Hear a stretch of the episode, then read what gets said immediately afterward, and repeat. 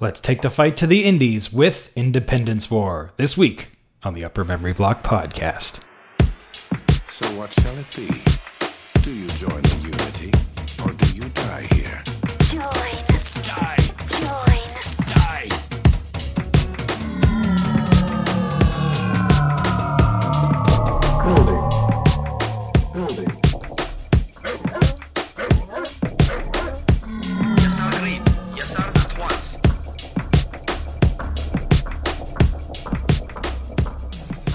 Hello, everyone, and welcome to episode 20 of the Upper Memory Block podcast. As usual, I am your host, Joe, and we are back once again to talk about a great game from the DOS and pre Windows XP gaming era.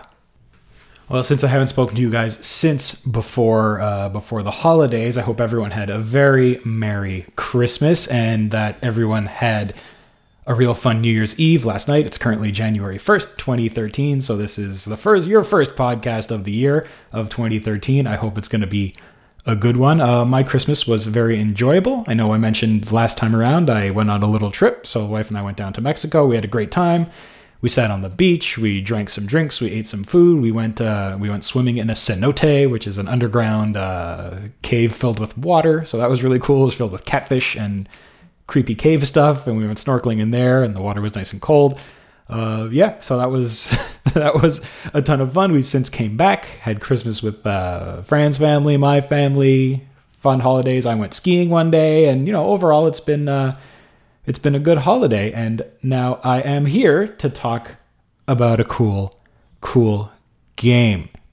So not much in the news uh, this week. There may very well have been, but things are usually slow during the holidays.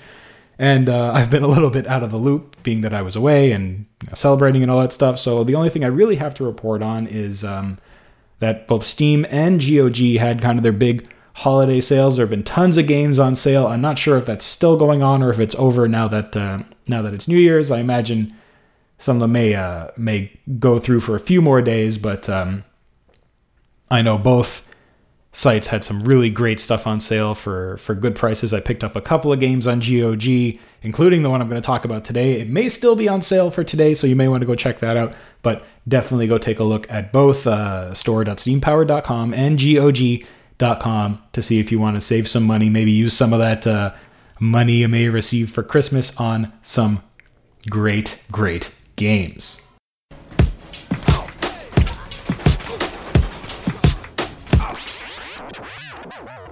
So, two emails this time around. The first from our good friend Andreas. He writes Great show as usual. I don't really have anything to add, and I haven't played next week's game, so how about I ask you a question that's been on my mind instead?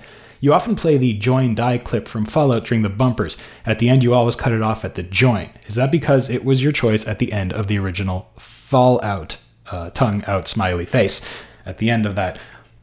Well, Andreas, uh, there's there's a bit of a story behind the uh, the theme song. As I mentioned, kind of at the end of, of every show, the theme song was created by uh, by my good friend Rick Moyer at MoyerMultimedia.com, and um, so the story behind the theme song is basically when I was coming up with the idea for the show, um, I kind of went over to Rick and you know I I, I messaged him I believe and I went hey Rick you know I, I had a, a dumb idea and uh, I think I'm going to start a podcast and I think it's going to be about old video games and blah blah blah. So you know, he came back and he's like, because he's a very, very supportive friend of mine and all that. He came back saying that's an incredible idea. It's amazing. Do you mind if I make a theme song for you? Because this is what he does. He's a professional musician and he does things like bumpers and voiceovers and all that great stuff. So I said, yeah, sure, why not? You know, if you have nothing better to do. And about an hour later, he came back with the theme song. That was, you know, no revisions. Boom, the theme song that you know. Actually, no, sorry. He came back and he asked me, you know, can you tell me a few games that you're going to cover on the show so I can pull clips from them. So I think I said, you know, Command and Conquer and Fallout and Space Quest and a couple of others that, you know, if you play the full, uh, if I play the full minute and a half of the intro, you, you kind of get clips from all those games in there.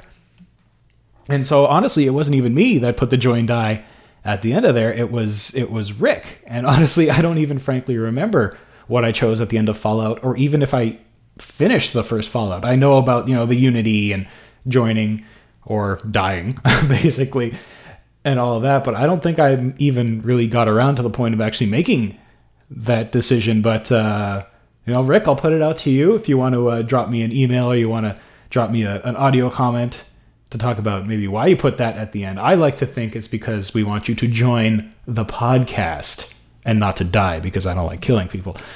But anyways, Rick, yeah, let me know uh, why you put that there, and uh, I really like it. I think it's I, I think it's great. I think it works really well, and uh, you know, thanks for that question. That's that's that's really cool. It's not something that that I personally thought about. So um, we shall see. So, secondly, we have Martin, who is calling me out. So, Martin writes Hey, Joe, Martin here again.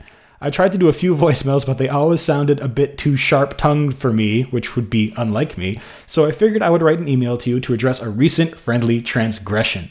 In one of your episodes, you stated that you once rented Wing Commander for the SNES and found it just terrible. Your words carry weight on your listeners, Joe. To passively condemn a game is uh, based off a rental? How absurd. I understand everyone is entitled to their opinion, good sir, but allow me to make the case for SNES Wing Commander. Let's say for a moment that you have never played Wing Commander in your life, and suddenly someone drops off all the floppy disks on your doorstep and enough of the manual to get past the copy protection. Would you be able to properly play the game without looking up any of the controls? Of course not. Now, I'm making assumptions here, but it would seem to me that when you rented Wing Commander for the SNES, you might have not had the SNES manual handy. This is unfortunate because the SNES has just about the same complexity of controls than the PC version. Every command the PC can do, the SNES could do as well, with the exception of changing your uh, looking position, and surprisingly, the controls weren't all that bad either. Of course, there were many other differences in the game, with the most prominent being the following. Inability to spin, as in do a barrel roll, minimal damage representation inside and outside, removal of space debris from explosions, no built in saves, a password feature was used to keep track of mission score and teammate data. Due to a limitation of the ROM space, the Jalthi was replaced by a color swapped Salthi green, uh, slightly easier to navigate asteroid fields and minefields. I grew up on the SNES version of Wing Commander as I didn't have a computer that could run it. When GOG finally released the, the Wing Commander series, I was ecstatic to finally try them out in their native environment of the PC. Needless to say, the PC version of Wing Commander is of course superior, but because I had so much trouble adjusting to a two button joystick scheme, I used a program called XPadder to map keyboard controls to my wired Xbox 360 controller and mimicked as best I could the SNES controls. My piloting skills drastically improved.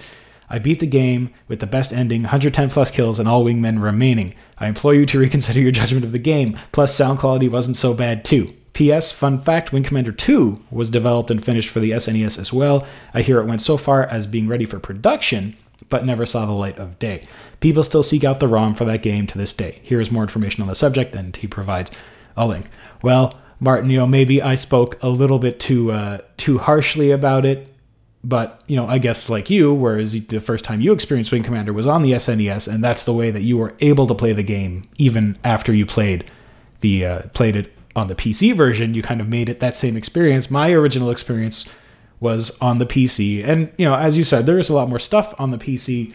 And, you know, I'm fine. Maybe it wasn't horrible. And maybe I didn't really give it a chance. I mean, I only had two days of a rental to, uh, to play it. And I was kind of like, I, I remember the reason I rented it was because they said, oh, I love Wing Commander. And, uh, I, I didn't have it installed on the computer. I said, you know what, I'll give it a try. I could play it on my TV and see what it's like. And it's amazing. And, you know, I probably did read through the manual, but I don't think I, I, gave it a good enough chance. Now, if I went back to play it now, I probably still wouldn't like it. But uh, you know, that's just my opinion. And you know, if you guys want to do play console ports of PC games, I know some of them are better than others. And uh, to me, Wing Commander, know, it was probably it was probably a, a decent one. But for me, the control scheme, you know, I was used to playing with my Gravis Advanced joystick and all that. So um, so yeah, for me, it wasn't the best thing in the world. But you know, as I always say when when I give my verdict on every game, we talk about at the end of the day, it's up to you. You know, I can tell you what I think, but it's up to you to go and, and try it out for yourself because you know not everyone has the same likes and dislikes as me. So, as usual, up to you. And uh, very cool. I didn't realize that Wing Commander 2 was actually developed for the SNES. Wing Commander 2 is probably my favorite Wing Commander game because that's where they really. Wing Commander 1 was you know, they had the whole branching mission arcs and the great graphics and all that, but Wing Commander 2 is really where they really got into the the narrative where, you know, between each mission there was a cutscene and even in missions there were cutscenes and things like that and, you know, the story was really engaging in addition to the really fun gameplay. So that that's really cool. And uh, you know, I'll put uh, there's a WC News link that uh, that he uh, that Martin put in here. So I'll put that in the show notes if you guys want to go check that out. Thanks again, Martin. You're listening to the Upper Memory Block Podcast. Time for So, on to our main topic, a game series that I've been wanting to cover on the show for quite a long time. In fact, this was almost episode two of the podcast, but I decided to put it off a while since I know this isn't a series that was as well known as some of the others that I covered in those early shows. So, this week we are going to talk about the Independence War series developed by Particle Systems and published by Infogrames. The first game, called Independence War, was released in Europe in 1997 and in the US in 1998. So, this is the first time I'm really taking my tagline, DOS and pre Windows XP gaming, to heart. I'm pretty sure this is the first game I'm talking about that doesn't run under DOS, but was a Windows 95 or 98 exclusive title. So, time for the genre. Independence War is a space combat simulator. We haven't really covered a pure space combat simulator since way back in episode 2 when I covered Wing Commander. So, to remind ourselves, a space combat simulator features what we suspect would be a somewhat realistic representation of what futuristic space combat would be like. Uh, the vast majority of space combat sims place the player in control of a small single man starfighter or small starship. Some others, including Independence War, place you in command of a larger capital class ship with multiple crew and more complex controls. Uh, regardless of the type of ship you are in command of, space combat sims tend to be mission based. You're generally part of some military organization and receive briefings from your commanders. Uh, upon completion of your current mission, you are usually then returned to a between mission interface where you can perform housekeeping tasks like saving your game or selecting your next mission. And the story can be linear or branching depending on your performance in missions and can be told via in mission events or by between mission cutscenes.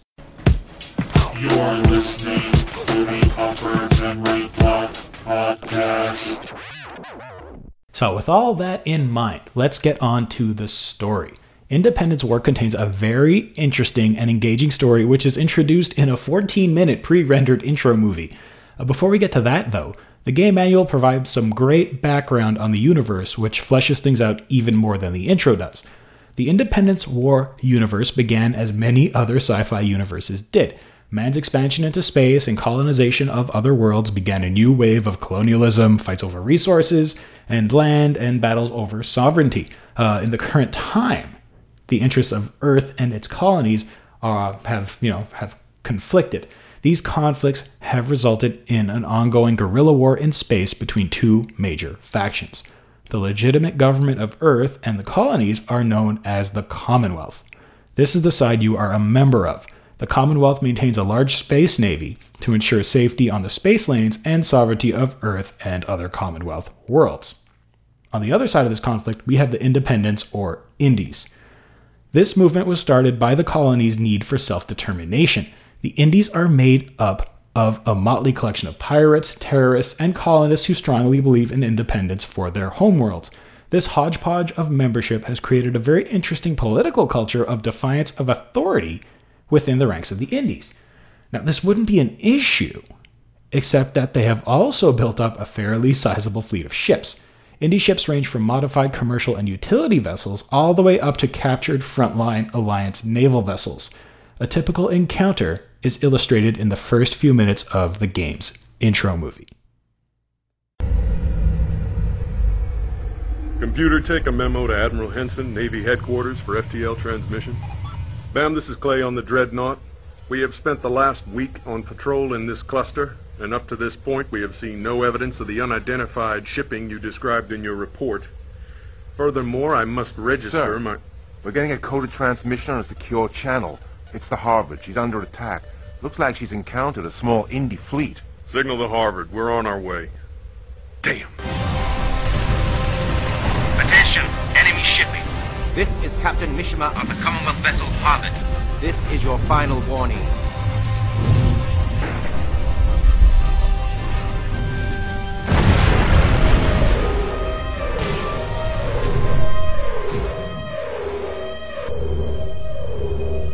Emergency power coming on stream now, sir. Good. Status? Sir, this is engineering team 2. The main ring is down. We have lost all primary power, sir. This ship is not going anywhere. Message coming in, sir. This is Quartermaster Macduff of the independent vessel Indecent Proposal. You will surrender your vessel to us. Your ship has been commandeered by the independent navy. Offer no resistance and no one will be harmed. Go to hell. All hands, now hear this. To prevent this ship falling to the enemy, we are scuttling her. Prepare for emergency evacuation. All hands, evac station. That would be a very dangerous move, Captain Mishima. Are you absolutely sure you wouldn't like to reconsider? What's their position? 10 million kilometers and closing. They're right by the Lagrange point. Two ships moving in to intercept us. Okay, gunner, missile slow mode, target on bogey A, launch on my mark. Mark.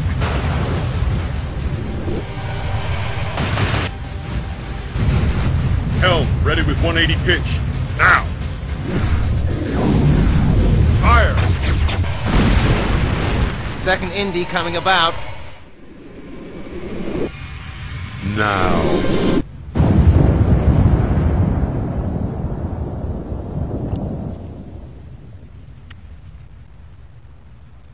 Status on the Harvard? The Harvard and the Indies have gone. I think they've taken her. The Admiralty's not gonna be happy about this.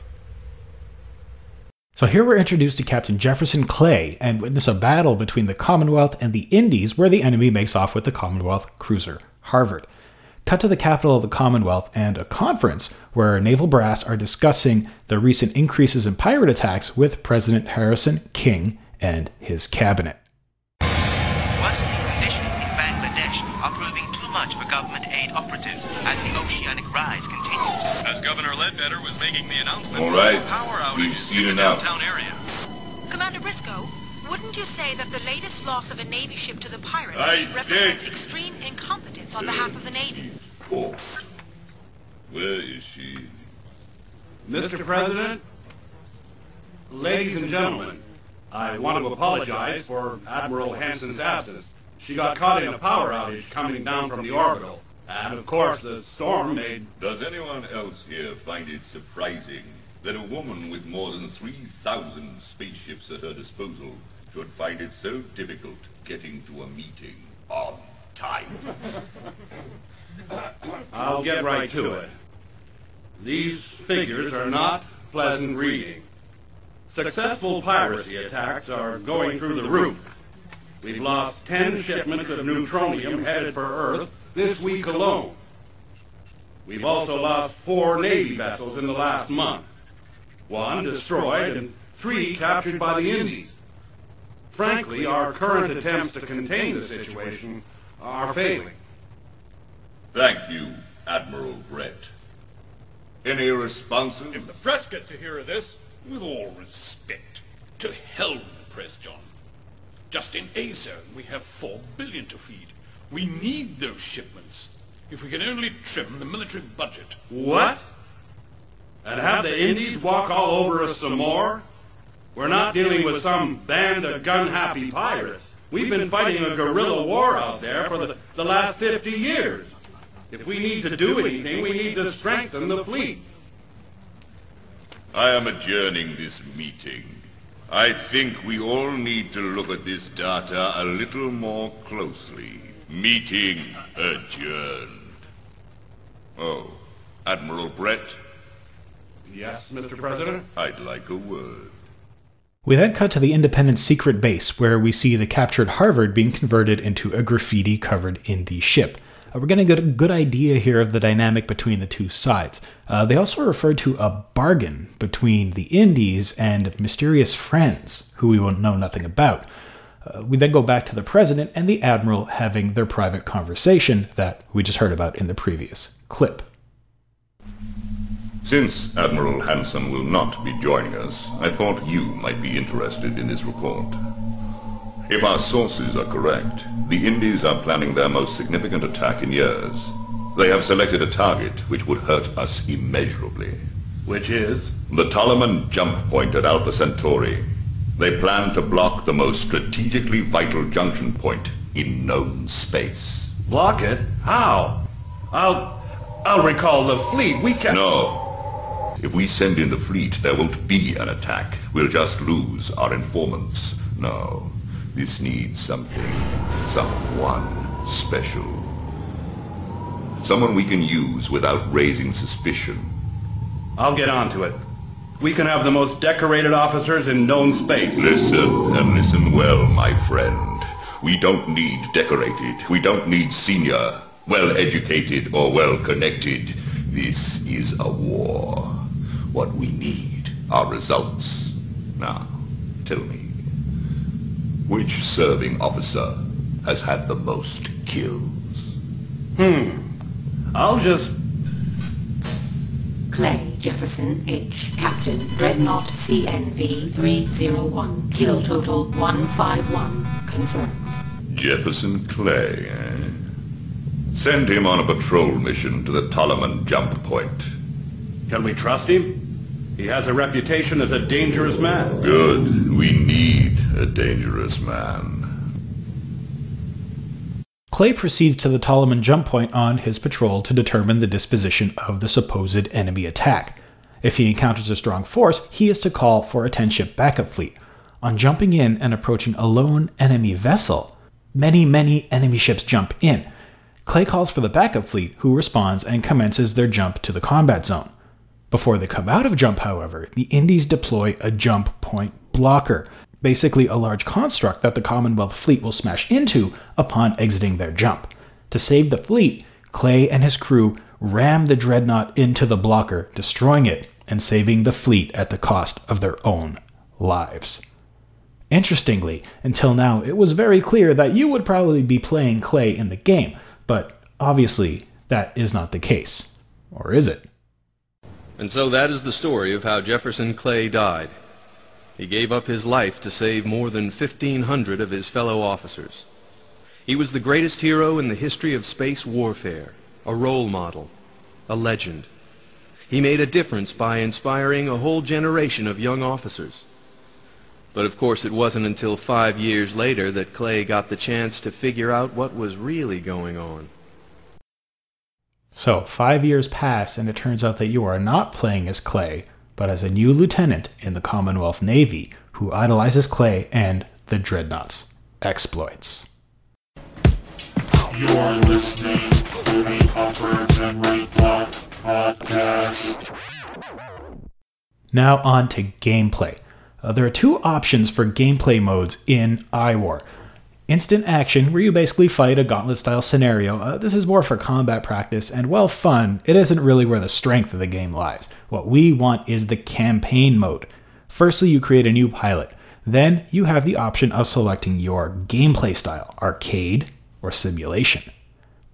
Arcade mode is what the devs kind of refer to as easy. In arcade mode, your weapons are three times more powerful, damage is limited so your systems never go fully offline, and the ship flies like a more traditional space sim. That is, your ship flies like an atmospheric aircraft.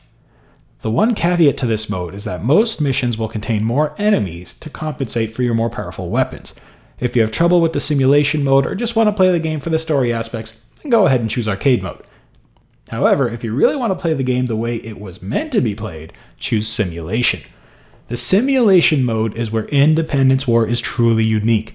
Simulation mode offers the full flight model. So, unlike Wing Commander, X Wing, Descent Free Space, or almost any other space combat sim, Independence War uses a Newtonian physics model for spaceflight.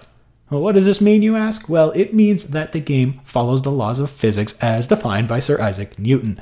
That is, in a vacuum, which space is, all objects have mass, inertia, and must be controlled via combinations of forces and counterforces.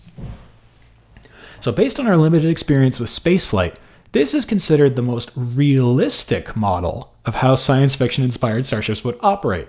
For example, if you thrust your ship forward and then disengage your engines, your ship will not come to a halt. It will keep going in that same direction until either you hit something or apply reverse thrust to slow down or stop.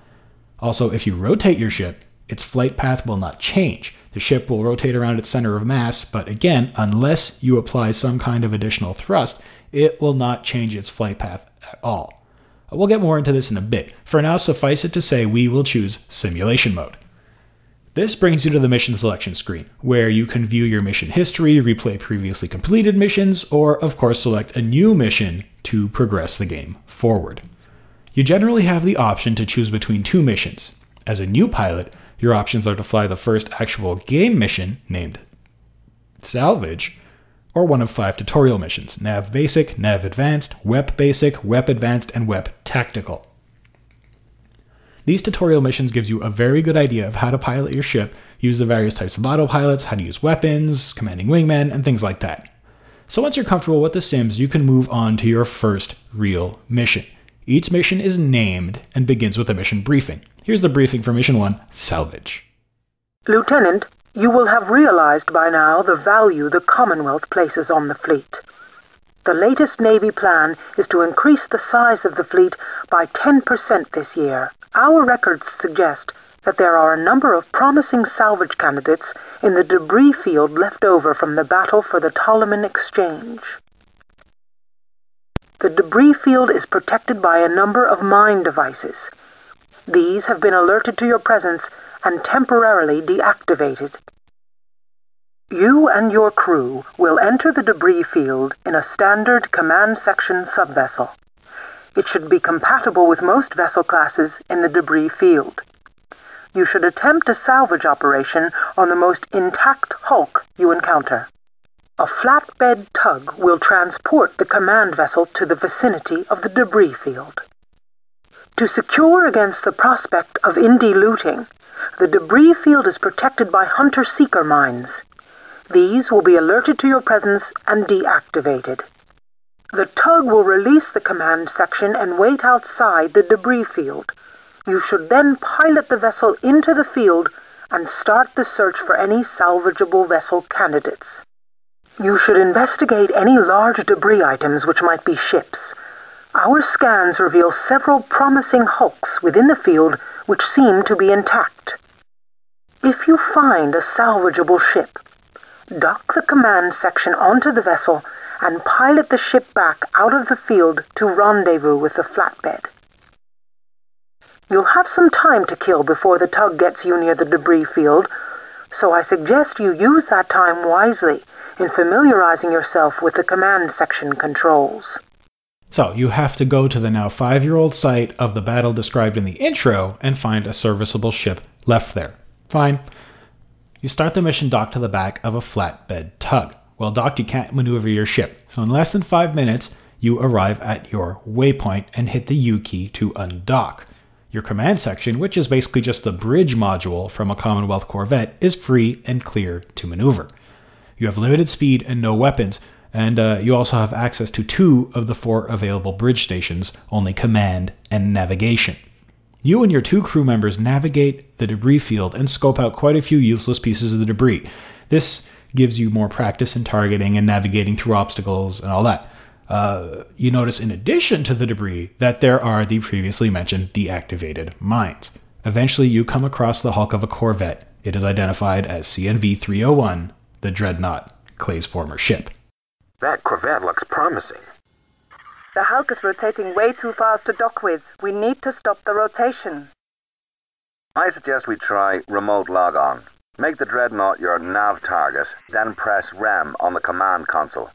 So you go to the command console and select the REM function. This allows you to enter a full screen remote control view of another allied ship. Of course, doing so brings your ship to a complete halt, so it isn't the best idea to do unless you're in a safe environment. You quickly bring the other ship's rotation under control and begin the docking process by engaging the docking autopilot. There are a variety of autopilots in iWar that perform different tasks. In this case, we need to dock with another ship, so we select autopilot docking. Another function is autopilot approach. This is most useful for travel, so you'd use it to approach a destination and stop when arriving. We also have formate, which will enter formation with a moving target and follow it. And finally, autopilot match speed, which definitely comes in handy in combat if you want to stay behind an enemy but still control your ship's maneuvers. So you dock, and now you've got yourself a beat up ship. Docking complete. We have a green light on the cables, on the airlock, and the pass-throughs. Looks like we have ourselves a starship. Byrne, what state is she in? Considering she's been five years in the freezer, not bad. The accommodation units are missing, and the main tank is holed, but the reserve is still okay. Well, that's all well and good, but remember those dormant mines? They were told to ignore your command section. Well, now you've got a command section attached to an entire Corvette. The mines wake up and start attacking you. Luckily, it seems as though the particle beam cannons on the Dreadnought are operational. Flipping from the nav console, which you were using to fly the ship, to the now active weapons console, uh, you can use the PBCs to take out the mines. The weapons console shows a padlocked view from your ship to your current target with a wireframe of your ship in the middle. This is incredibly useful as it shows the current orientation of your ship in relation to your target. It also highlights which of your weapons banks are currently within range of your target. The Dreadnought is equipped with one front facing particle beam cannon, which covers the full 180 degree front arc of your ship, and one rear facing PBC, which covers the back. It also mounts front and rear facing missile launchers, but those are empty at the moment. You'll spend quite a bit of time in this weapons view, and it really is one of the most useful views in the game. So, as soon as you take out the last mine, which is not a huge challenge, something interesting happens. Your engineering officer reports in. Sir, I'm getting a signal from within the ship. What kind of signal? It's coming across on the crew intercom video link. Here, I'll, I'll patch you in. Would you dig up my grave? I beg your pardon? I said, would you dig up my grave? Of course not. So I gather you don't approve of being disrespectful of the dead. No. Why? Because of this, me, being here now. Being here dead. That's why I was killed. I am dead. But would they let me rest in peace?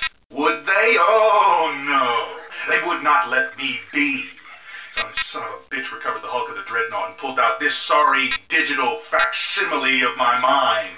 An unholy capture of my last thoughts taken without consent during my final glorious medal-winning battle.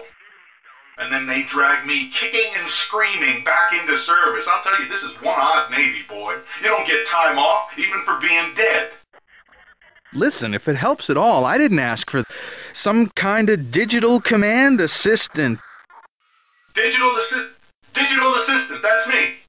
Get your untrained crew out there into darkest space, and if they drift into a bit of trouble, wander off the edge of their limited simulator academy safe territory into trouble, then the crew can drop their milk and cookies, press a few buttons, and the captain of matter pops out the answer. Well, I don't think so.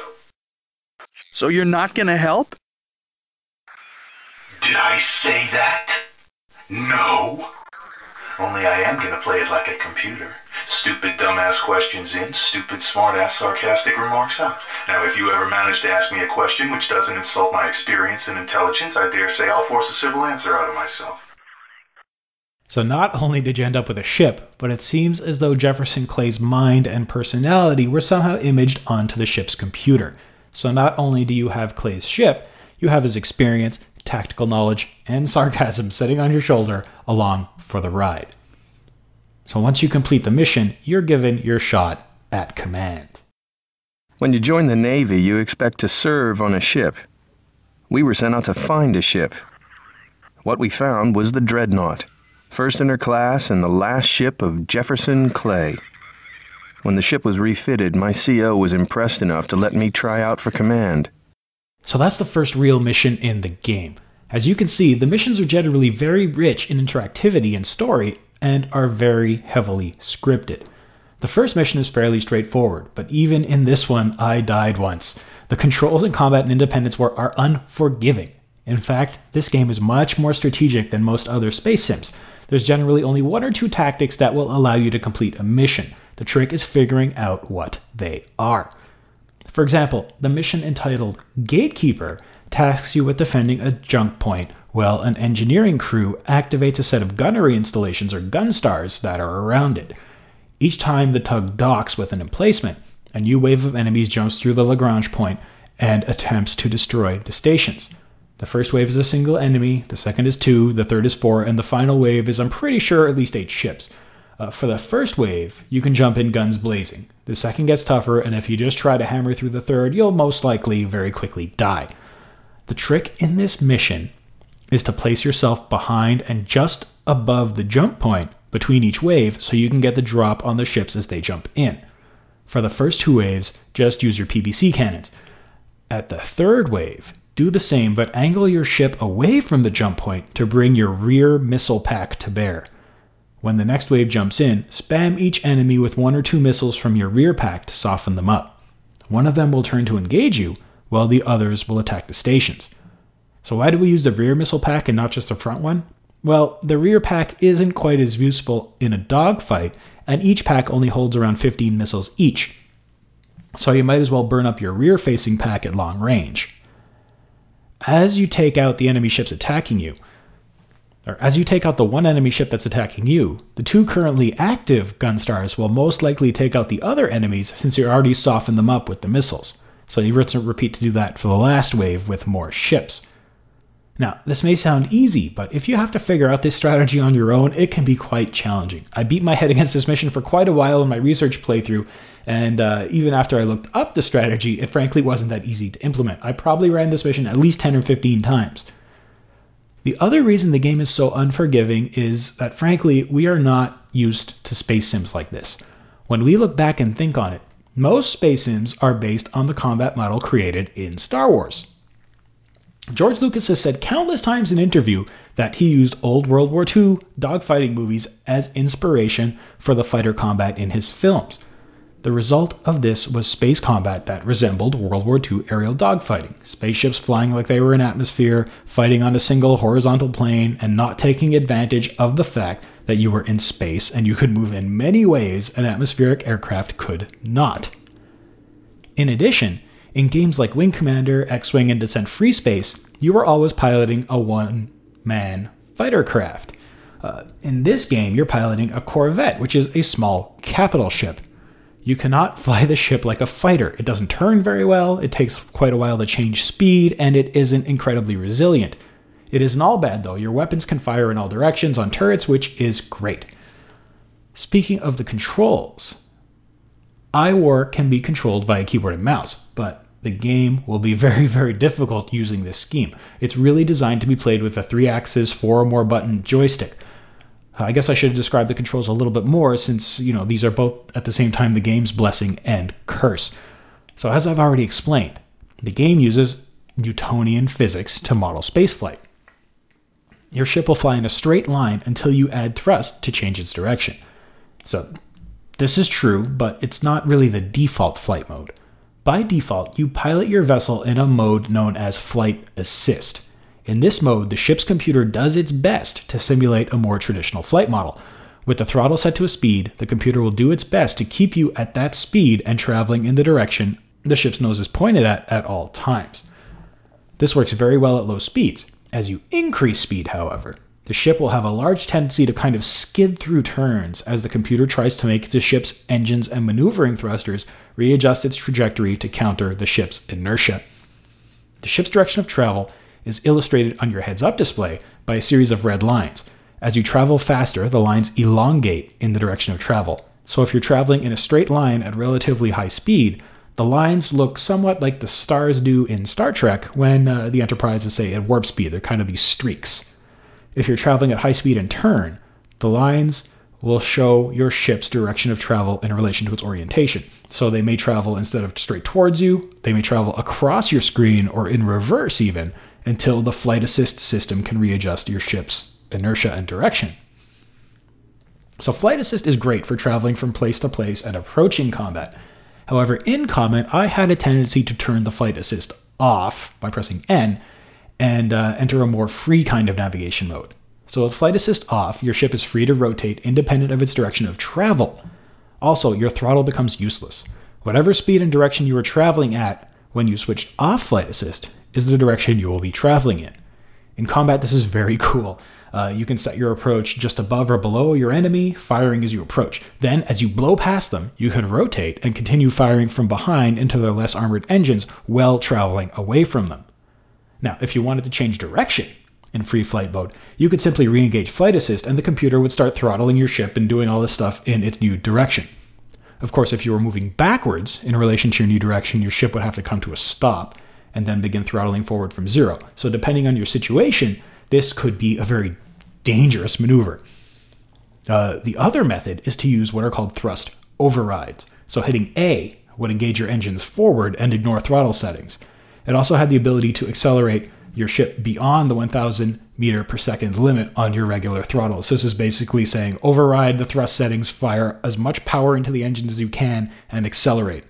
Uh, you know, this is a very useful run the hell away feature. Pressing Z or Z for my American friends uh, would do the same, but with reverse thrust. So you know, if you want to slow down quick, if you want to back up when you're supposed to be moving forward, you hit Z, and the same thing happens.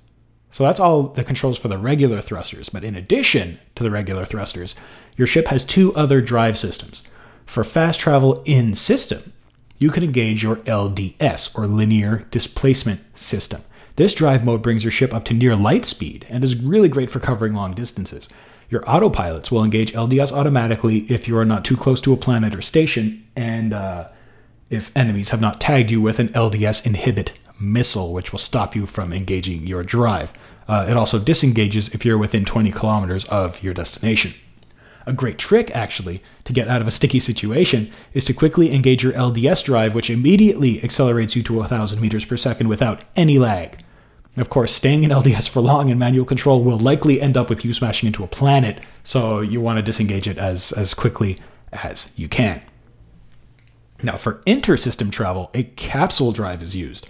Jump points from system to system are located at Lagrange points, or maybe it's Lagrange points if, for the non French pronunciation. Uh, Lagrange points are uh, a real point in each solar system. These actually exist in, in the real universe where gravitational forces are at their weakest. So it means that it's kind of the most gravitationally stable point in the solar system.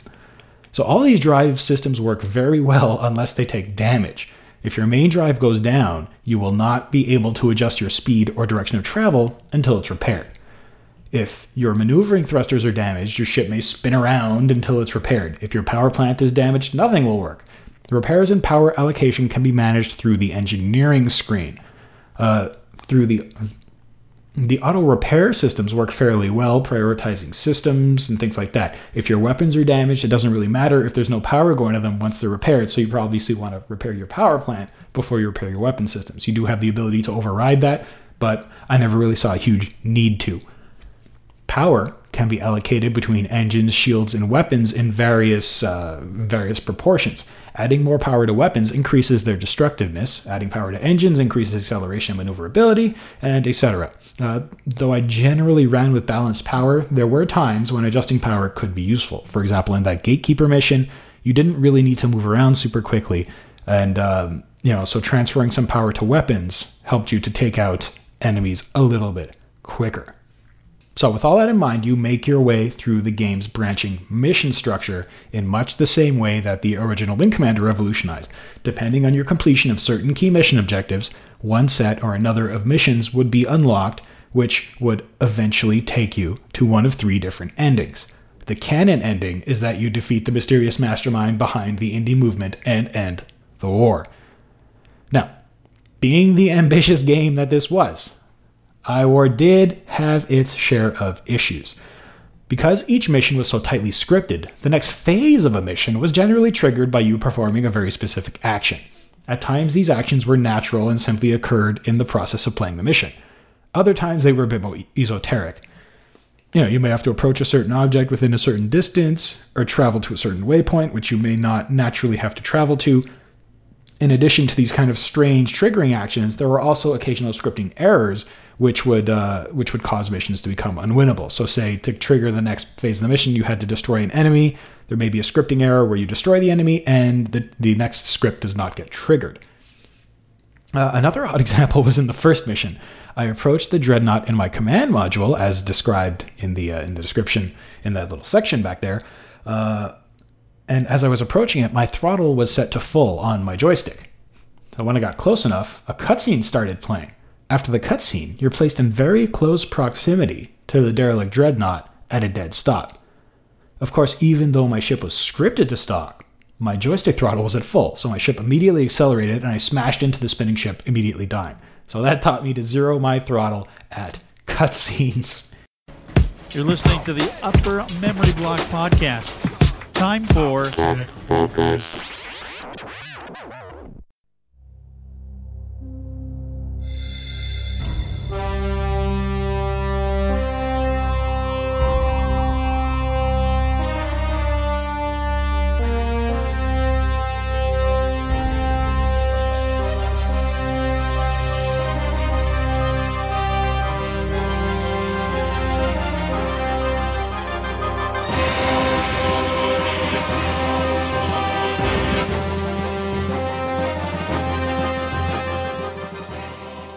All right, tech focus. So, since we're into a slightly more modern game with this one, the system requirements look a little bit more familiar. The original game shipped on either 3 CD ROMs for the standard edition or 4 CDs for the special edition. It required at least a Pentium 90 MHz, that's a Pentium 1, everyone, uh, 16 megs of RAM, that's not 16 gigs of RAM, that's 16 megs, 80 megs of hard drive space, a double speed CD ROM, and SVGA 256 color graphics. Uh, the game was designed using B-Render, or Blazing Renderer. This is an engine which could render the 3D graphics in a variety of resolutions, including 800 by 600 Super VGA. The engine supported the new multimedia extensions, or MMX technology, which was introduced in the Pentium Pro processor. Also, most impressively, it natively supported a wide variety of 3D accelerators, including 3DFX, ATI, S3, and Matrox cards. Uh, I might be mistaken, but I'm pretty sure NVIDIA hadn't come on the scene as of yet around that time. Now, it had that capability. The question was, was it used or was it not used? You had to kind of leverage that, but it was in the engine. So, all that to say that for the time, this was a beautiful, beautiful game with really great graphics. The music for the original game was composed by Kevin Seville, and uh, as you can hear, is, is very well done and ambient. Though it may not be incredibly memorable from kind of a thematic perspective, in my opinion, it does a great job setting the ambience of the world. The music for the expansion of the game and the sequel were composed by Chris Mann, and uh, that music was a bit more memorable and interesting to the point of actually winning an award.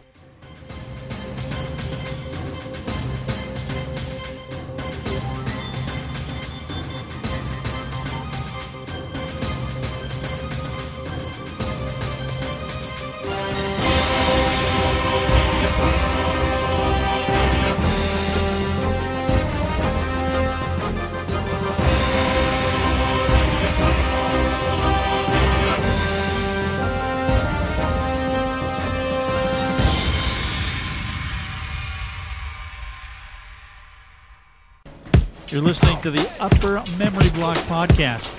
Time for. Dev story time. So, Independence War was developed by Particle Systems, a UK development house founded by Glyn Williams and Michael Powell. Uh, though they hadn't met at that point, after they both completed university, uh, both of the men moved into what looks like a kind of a UK tradition of their day the backroom game developer. Uh, on his own, Michael produced games like 1993's 3D submarine combat sim Subwar 2050, which was released by Microprose, and uh, Glyn created a well known 1989 space sim named Warhead, which was published by Activision. Now, the two men went on this way doing their own things until 1996. However, the industry was changing. With the prospect of expanding project sizes and huge budgets, single man dev teams were just no longer feasible. Michael and Glyn got together to form Particle Systems. The full Particle team of six people started work on a revolutionary new space sim. The working title of the game was simply Big Ships. The first problem encountered by the team was with naming. The original title of the game was to be Dreadnought, and this makes sense. That was the name of your ship, and that name frankly had huge meaning in British naval history. The HMS Dreadnought, launched in 1905, revolutionized naval warfare with regard to weapons and power plants that ran on steam turbines other ships at the time did not, and sparked a naval arms race in the West, kind of leading up to World War I. It was decided, however, that the name had no resonance with French and German audiences, and being that this game was being released in the EU, they had to capture those markets. So next, they decided on the title of Infinity War. This was better, but there was a popular Marvel Comics series out by the same name. So instead of coming up with something new, they decided just to shorten it to I War, and the game released in November 1997. At the time on the box, it said it was published by Ocean Software. Ocean had been acquired by Infogrames earlier that year, but the original game released under the Ocean name. Interestingly, as I mentioned uh, in Tech Focus, the first version, while the engine had 3D accelerator support, uh, the game did not leverage it. So at this point, we only had software rendering in the European release of the game. iWar was a critical success, but it didn't sell as well as expected. More naming issues followed leading up to the US release in August 1998. Uh, it turns out Atari had trademarked iWar for an Atari Jaguar game. The game was re re renamed to Independence War. With the US release, 3DFX glide support was added, and some in game models were upgraded with higher polygon counts. This upgrade was also put out as a free download for original iWar owners. The US release was just as well reviewed by the press. It won Space Sim of the Year, but still never reached the sales numbers of Wing Commander or Free Space. It's interesting because you know this is one of the first times we've come across a game that resonated very well with critics, but never really gained more than a cult following with gamers. A short time later, an expansion pack named Defiance was released. This campaign provided an additional 18 missions, which mirrored the original campaign, but from the perspective of the captain of the Indie Dreadnought Spartacus. So instead of seeing things from the Commonwealth side of things, you see them from the quote unquote bad guys' point of view. The missions were considered even more difficult than the original game and were kind of intended for people that had finished the uh, the first campaign and were considered uh, Independence War veterans. So, though this was intended as an expansion, Infogrames execs decided that it should be released as a full new game edition. So, Independence War Deluxe Edition, released in 1999, consisting of four discs, with the fourth disc containing the expansion. In the US, previous owners received a $10 rebate. EU owners got nothing. So, if you wanted the expansion, you basically just had to buy the whole game over again, which probably wasn't the nicest uh, way to go about things, but uh, I guess there's money to be made, so that's what the execs decided to do. Uh, also, in late 1998, mod tools were released, allowing players to create and script their own missions. This led to a small but vibrant iWar mod community. Finally, in 2001, an ambitious sequel, Independence War II Edge of Chaos, was released. This new game was much, much bigger than the original. Where the first iWar could be compared to Wing Commander 1, this sequel was more akin to Wing Commander Privateer. It was more of an open world kind of space trading and combat simulation. So uh, the story goes that you are 12 year old Cal Johnston. The beginning of the game has Cal witnessing the murder of his father by industrial heir Caleb Maas. It turns out that Cal's father had come into possession of the Jefferson Clay AI from the first game. Jefferson instructs Cal in how to escape and find his grandmother's abandoned pirate base. Yes, his grandmother, unknowing, unbeknownst to him, was an infamous space pirate. Uh, after a few after a few familiarization missions, Cal encounters Caleb, who throws Cal in jail for 15 years. 15 years later, Cal and his band of criminal friends escape lockup and find their way back to the still abandoned base where Cal had left the Clay AI. The rest of the game is a mix of free play piracy action and story based scripted missions. You have the ability to acquire multiple ships, weapons, modified loadouts, build upgrades, trade, all kinds of stuff. iWar 2 also has quite a few great mods out. Independence War 2 is great, deep, and even more beautiful of a game that maintains the great physics model but simplifies combat somewhat from the first game. It's still incredibly challenging. Just like the first game, iWar 2 released a huge critical success but again, never reached expected sales numbers. So, what does the future hold for Independence War? Well, there isn't any development in recent years on the iWar front, but I am still greatly looking forward to Chris Roberts' Star Citizen project that I've been talking about in past shows. If that project is successful in doing what has been promised, it may revive the space sim genre. From there, who knows? Independence War 3 may very well be possible. Ah, the Upper Memory Podcast, one of the best podcasts around about geeky old style gaming on computers. Well, we talk about old stuff as well. We talk about old classic television programs and films from around the world. So, if that's your cup of tea or coffee, then why don't you listen to us? We're called Waffle On Podcast, and you can find us on iTunes, Stitcher Radio, or at our main site, which is waffleon.podbean.com. We would be honoured if you'd join us. So, where can we get Independence War today? So, as with many of our games, both Independence War Deluxe Edition and Independence War 2 are available on GOG.com for 5 bucks each. These versions are actually very much worthwhile. Since this is a Windows 95 98 native game, the original versions do have quite a few issues running on Windows 7. It's possible, but it does take quite a bit of work. The GOG versions work right out of the box, and that is worth 5 bucks in my book. You are listening to the Upper Memory Block Podcast. So here we are, as we usually are at the end of the show. Does Independence War hold up today? Well, this will really depend on how much you love Space Sims. For me, the graphics of the original are still pretty good. The flight model is no- novel, even today. The problem I have with this game is the same problem, which I'm sure caused it not to take off in sales like its competition. This game is unforgivingly hard. I actually did own this game back in 1998, and I never got beyond the first few missions. I actually still have the discs down down in the basement next to the computer. Uh, this time around, I, I got a bit farther, but it's the same. You make one or two small mistakes in the mission, and you are toast. As of right now, I'm not done with it. I want to get back in and keep hammering at things, but your enjoyment of this game really does depend greatly on your patience with it and your ability to beat your head against the same problem over and over until you get it. Frankly, I find Independence War 2 a bit more enjoyable. The narrative is deeper, the game is bigger, and you have a lot more options what, for, uh, for what to do. Is it any less hard? Well, very slightly less hard. I still die every second time I go out. Uh, if you love Space Sims, these games deserve a try. If not, it may just be an exercise in frustration. As usual, the choice is yours. I enjoyed these games a lot. I love the look of them, especially Independence War 2. The graphics are, I'd say, almost just as good as, as graphics today. And uh, yeah, so give them a go if uh, if it's something that you think you may enjoy.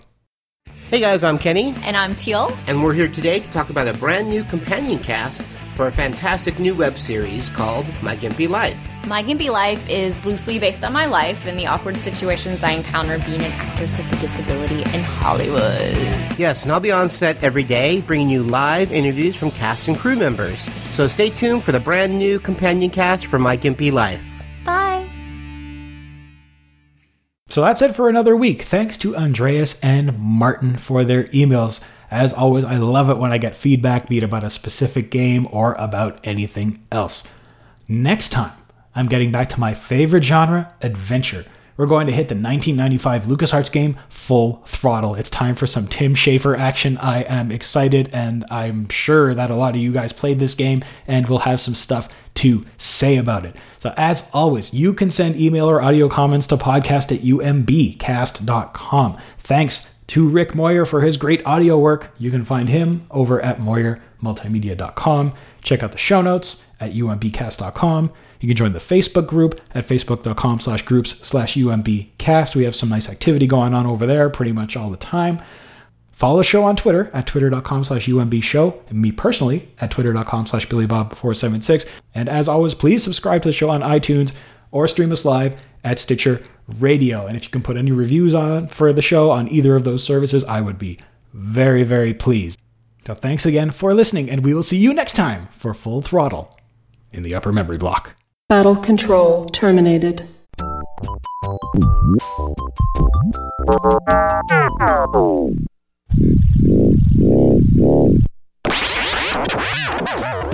You've been listening to the Upper Memory Block Podcast with Joe Mastroianni. For more information on the podcast, visit umbcast.com. That's umbcast.com. Write to Joe today at podcast at umbcast.com. That's podcast at umbcast.com. So what shall it be? Do you join the Unity, or do you die here? Join